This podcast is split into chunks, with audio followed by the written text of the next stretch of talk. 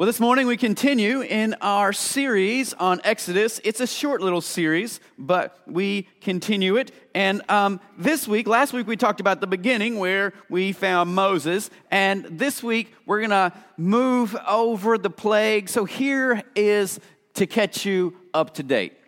Previously on Exodus. Moses has delivered the people. He has gone out to the wilderness and God has spoken to him that Moses, I've heard the cry of my people, and sending Pharaoh back, Moses back into Egypt to Pharaoh. And there he tells Pharaoh to let my people go, let God's people go. But Pharaoh, as you know, didn't do that. And so Moses said, Well, God's going to send a series of plagues. Now we think sometimes that these plagues are mean, that God is mean in, in a certain way, right? God has that rap in America to be a God of wrath, and this doesn't help his PR position, these plagues. But I want, to pick, I want you to notice that each of these plagues is directed at the heartbeat of the Egyptian economy, where the Egyptians had oppressed the Israelites for 400 years. Can you just imagine that? 400 years the Israelites were in slavery. And here they Pharaoh refused to let the people go. He had been benefiting from the exploits of slavery for so long to build his immense empire of wealth and extravagance. He'd been using the Israelites to build his kingdom. And so, in a series of plagues, God moves one to the other in a system of economy that they had been using that strikes at the heartbeat of the, of the, the economy itself, the waters of the Nile, and moves through the livestock and moves through all the places. God again, once again, over and over says to Pharaoh, Pharaoh, let the people go. But Pharaoh refused over and over again until the end the Egyptian economy had suffered such great defeat at the hands of this God that they did not know that finally Pharaoh relents and says, Fine, take your people and go. And so Israel packed their bags and they left out of the only place that anyone, any of them had ever known, into the wilderness. And they encounter a sea in front of them. And they are stuck. Pharaoh's armies are approaching from behind. Pharaoh had a change of heart again. He is going to now not re enslave, but probably slaughter because of his anger. And God miraculously parts the Red Sea, and the Israelites walk through it. Pharaoh once again has a choice to make. Should I pursue? Should my wrath continue, or should I let it go? Pharaoh chooses the way of wrath, and the waters come tumbling down upon him and his armies. And finally, the Israelites are free. Standing on the other side of the sea, they had passed through the waters, and now they are free people. This is, in all many ways, why we celebrate baptism. We move through the waters into a new life, just as Israel moved through the waters from their slavery now to their liberation. But their liberation was not yet complete. They were free, but their deliverance was just starting. They had been living in a sense of slavery for 400 years. They had never known what it is like to be free. And furthermore, the only people that they had ever seen free were the Egyptians who oppressed them and mocked them and hurt them and killed them and slaughtered their children. They had no idea how to be free people in a way that brought flourishing to their whole community. And so the deliverance part of their freedom was just now starting. Here they were. I mean, I mean, like we when we pray. It, it, check me if I'm wrong, but we, you pray about things, right? You pray about your, your life, your thing, but usually we pray just for God to do something for us, right? That's why we usually pray. Like something's wrong, something's broken, something's out of whack, and we pray, God, would you please fix this thing for me? And then if, if that happens, if God does move and that situation is resolved or fixed, we're like, yes, praise God, and we're out, right? Like, we're good. God, you fixed whatever was wrong, and now I'm out. Not out with the, not from God, but you kind of move on from that, right? We don't usually stop to examine the situations that may have caused that problem that need to be fixed, right? Like when you go to the doctor and you have a like a like a gnarly rash somewhere and you're like, "Hey doctor, look at this rash. Like this is bad, isn't it?" And like you're going there. Why are you going there? You are going there to get medicine, to fix it. That's what that right?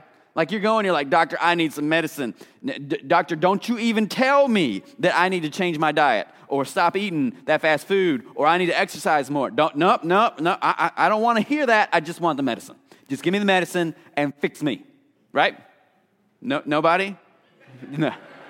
You laugh because you know it's you. Like all of us. Like we, like when, when we have a head, oh my gosh, I hate headaches. Anybody hate headaches? I hate headaches. When I get a headache, I'm just like, give me all the ibuprofen, all of them. I just want the whole bottle. Like I want it gone. I don't want to deal with it. I couldn't imagine what life was like before ibuprofen. Like you had to deal with these headaches forever, but but like that's what we do. When you get a headache, you just want to get done with it fast.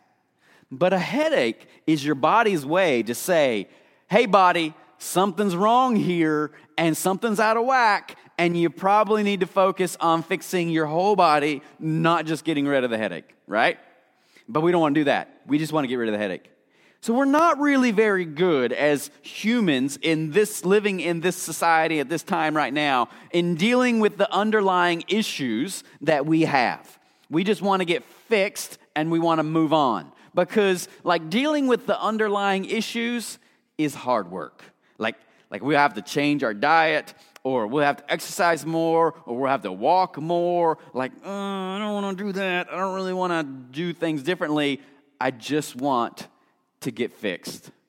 I don't know if any of you have ever been on a detox before, but you know that they're miserable, right? Like when you go through a detox, like you're trying to, like, like I, have been on a couple and trying to get rid of the toxins that have been built up from years of eating bad things. And, and so you stop eating those bad things and you start eating good things like, like uh, celery and broccoli and all the raw vegetables. And you get rid of the sugar. And you're like, I'm going to go on a 30 day cleanse here. And what happens? You usually feel terrible, don't you? Like, like you feel awful. And you're like, why am I feeling awful? Like I, I, should be feeling better. I'm on a detox, but that's not the way it works.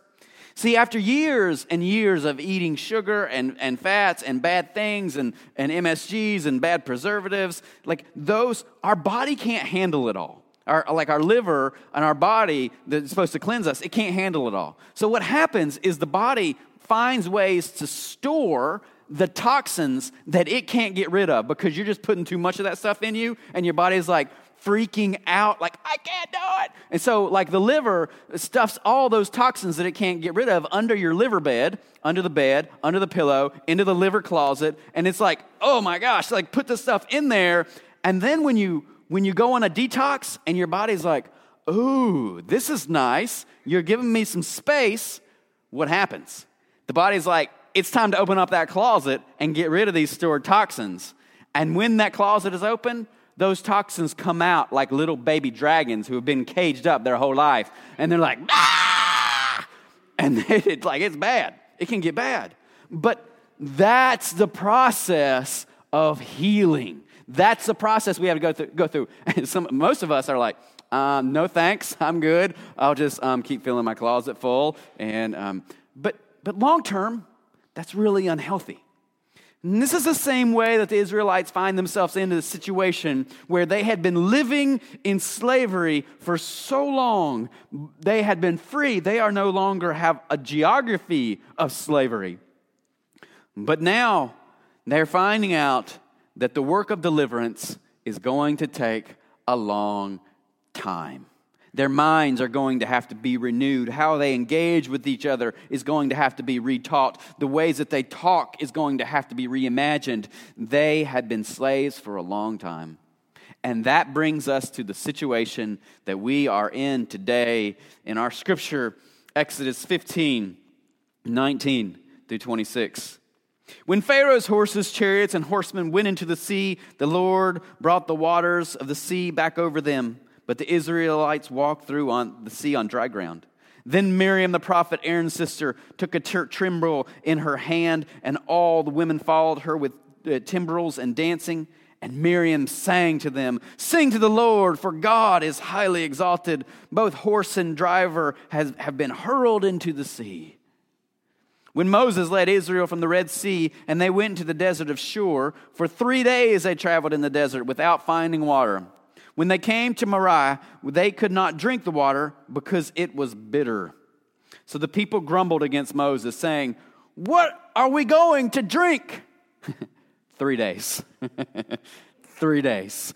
God had just miraculously delivered them from the hand of the most powerful tyrant in the history of the, one of the in the history of the world that they had ever known. God had just delivered them in a series of miraculous plagues, took them through waters that they had no business going through, and three days and they're like, God, I don't know where you are. I don't know what you're doing up there, but like, it feels like you've abandoned us and we got no water to drink.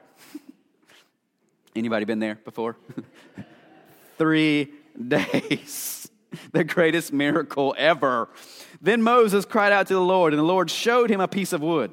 He threw it into the water, and the water became sweet.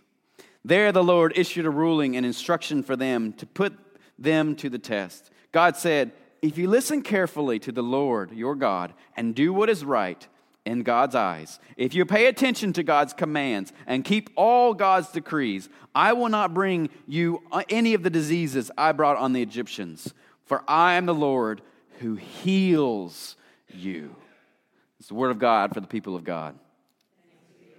Who heals you, not fixes you, not makes you better, but heals you. Keep that in mind. Here, Moses and the Israelites come out to this water, and, and apparently this is a thing in the desert. I don't know, I've never lived in the desert, but apparently, like sometimes there's springs in the desert that are bitter, and, and like you can't, there's, uh, the water is undrinkable. And here I can imagine, like, you, you, you probably imagine from the text that he just took some sticks and threw it into the water and, like, they miraculously became better to drink. And that's probably not how it happened. Imagine more like a, a spring that, that had a little flow to it. And, and probably Moses took some sort of tree branch or a series of, of tree branches. I don't know what they were. And, uh, and put them in there, and probably as it flowed down through the spring, the water flowed through the wood, and the wood acted as a filter of sorts to filter out the, the bitterness here that they that made the waters sweet. But this story is not about that water that they drank, is it? This story is about the bitter waters that Israelite was carrying with it out of Egypt and now into freedom. I think this story is placed here right after the moment they had been delivered, right at the first moment that they were beginning to grumble because God was speaking to them and thus to us through them and saying, You better watch your bitterness. Because if you carry your bitterness into freedom, you will never be free. You will always be a slave to your own bitterness and anger of what happened in the past. You must let go of those things. You must forgive, even forgiving Pharaoh. Mm. I, I, heard this quote the other day that said, um, Bitterness is unforgiveness fermenting. Oh, that's good, right? I mean, have you ever been, have you ever gotten something out of the refrigerator and you opened up and you're like, you smell it and you're like, oh, oh, that's bad. Like, oh. And then, and then, and then everybody does this, right? Like, whoever's near them, like, oh, you got to smell this. Don't ever smell it. life, life lesson, pro tip number 17 don't ever smell what someone pulled out of the refrigerator and wants you to smell. Like, it's never good. Like, never good. We, in college, we had this, um, we were a group of four guys living in a house in college. And so you can only imagine how disgusting we were. And like we had this bo- bottle of rice. Like we had leftover rice we put in this tupperware and for some reason somebody put it on top of the refrigerator and maybe they meant to put it into the refrigerator later. But months later we realized that there was rice up in that on top of the refrigerator and one of us opened it up. Like we shook it and there was just water inside. Like the rice had completely fermented and turned into a liquid in some sense. I don't know how it does this, but you can imagine pull, open that thing up and just the smell. Like, like that is the image of what unforgiveness is like when we harbor it in our souls and keep it there locked tight and refusing to forgive. That unforgiveness turns into yuck, fermented anger. You've seen this happen before, haven't you? It happens to all of us.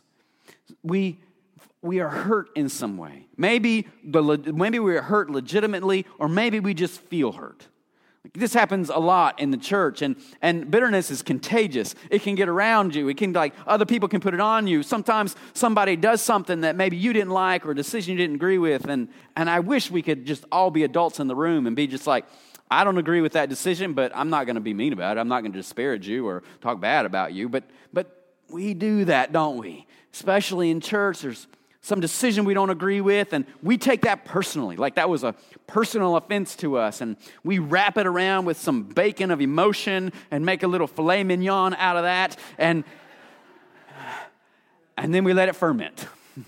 So it turns to no good, and we try to, we try to bring other people in on it, don't we? Because we don't like to be alone in our bitterness. We want to pull other people in on our team of bitterness, team bitterness. It's ugly. And this is what happens in churches sometimes.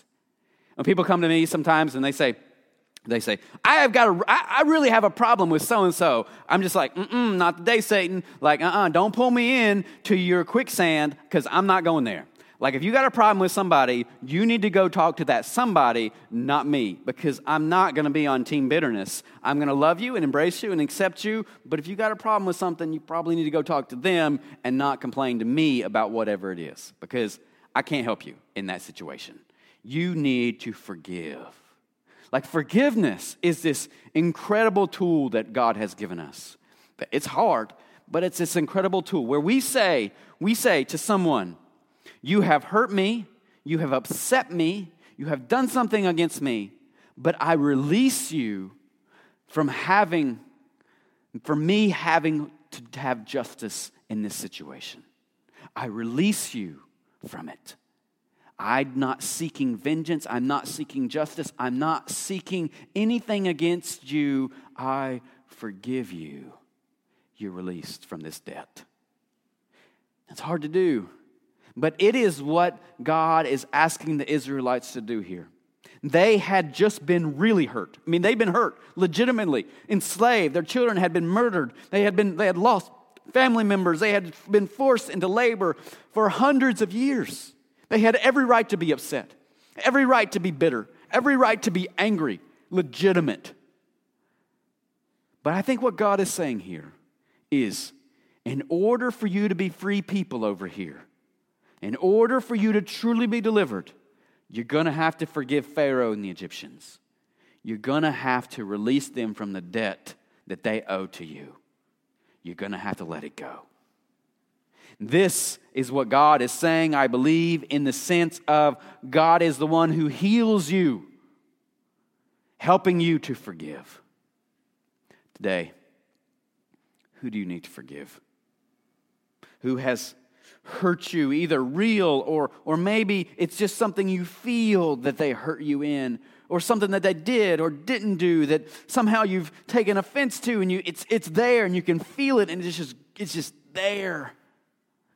Who do you need to release and say, I don't demand the debt that you owe me, I release you. I release you. Because if we don't, that unforgiveness will ferment and it will turn stinky and it will turn into bitterness and we will become re enslaved to that bitterness that now is inside of us. The slavery that we experienced outside will be internalized, and we will live in it and carry it with us, and we will never be delivered. We will never be truly free people.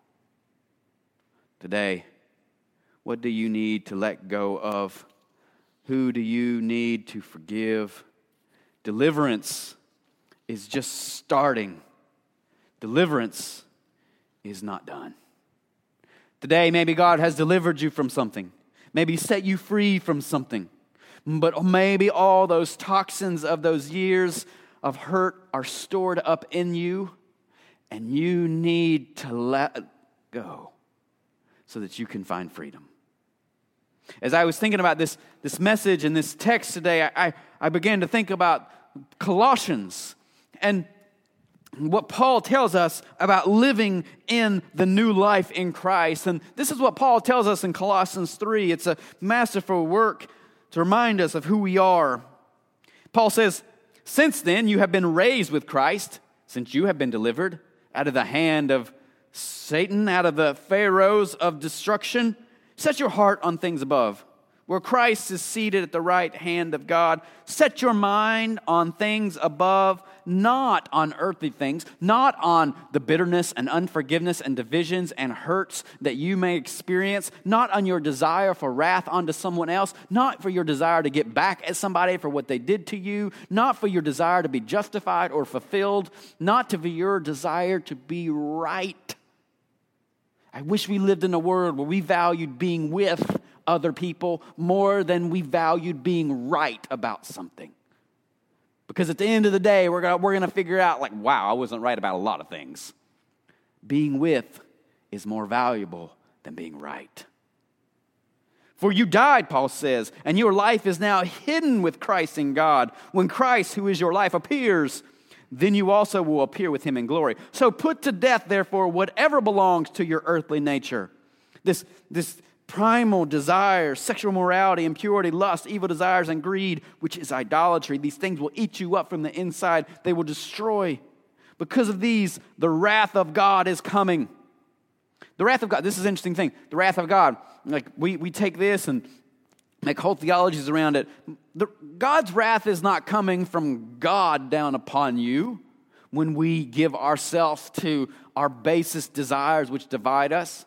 When we give ourselves to bitterness and bitterness and unforgiveness, the wrath springs up from within. It comes from us. The wrath comes from us. It is just a natural consequence of us giving ourselves to hate and division and exclusion. It comes up from us. You used to walk in these ways, Paul says, in the life that you once lived, but now you must also rid yourself of all such things like anger, rage, malice, slander, and bitter, filthy language from your lips. Do not lie to each other, since you have taken off your old self with its practices and have put on the new self, which is being renewed in the knowledge and the image of the Creator. Here, there is no division, no Gentile or Jew, no circumcised or uncircumcised, no outsider, insider, slave, free, but Christ is all and is in all. Man, I wish we could hear that today. Wow. How often do we say, like, well, God, God's not in them, God's not with them, Christ doesn't live in them? Like, what? People tell me, people tell me often when they disagree with me, they're like, well, you should read your Bible more. And I'm like, man, have you seen this Bible? Like, it's falling apart. Like, it's got nothing. Like, it's. Like I've read this thing so many times, it's ripped here. I'm missing half of Genesis. Like, Maybe that's what they were talking about that I'm missing. Like, like read my Bible. Have you read what Paul says? There, like, there is no division. Christ is all and in all. Therefore, as God's chosen holy people and dearly loved, clothe yourselves with compassion, kindness, humility, gentleness, and patience. I want to read that again. Therefore, as God's chosen people, holy and dearly loved, Clothe yourselves, put it on like a sweater, pull it up like pants. Clothe yourself with compassion, kindness, humility, not thinking that you are right about everything, but be humble, realizing that you don't know much. I don't know much. Gentleness, that we gently move together in life, holding each other loosely, not being offended at what they do or I do, or like giving each other heaping amounts of grace and patience. Patience. Patience. Bear with each other and forgive one another if any of you have any grievance against someone. Forgive as the Lord forgave you, releasing you from the debt of justice. Mm. And over all these virtues, put on love, which binds them all together in perfect unity. And let the peace of Christ rule in your hearts, since as members of one body you were called to peace. And I love this, he adds this, and be thankful. And be thankful. And be thankful. As we move through the waters of this life, we are tempted to become bitter at the things that didn't work out for us, at the ways that we have been, that the ways that we thought we were right, but now we are faced in a situation where we may not be right about that thing. We can choose to do one of two things. We can carry our bitterness and unforgiveness along with us, or we can choose to let it go.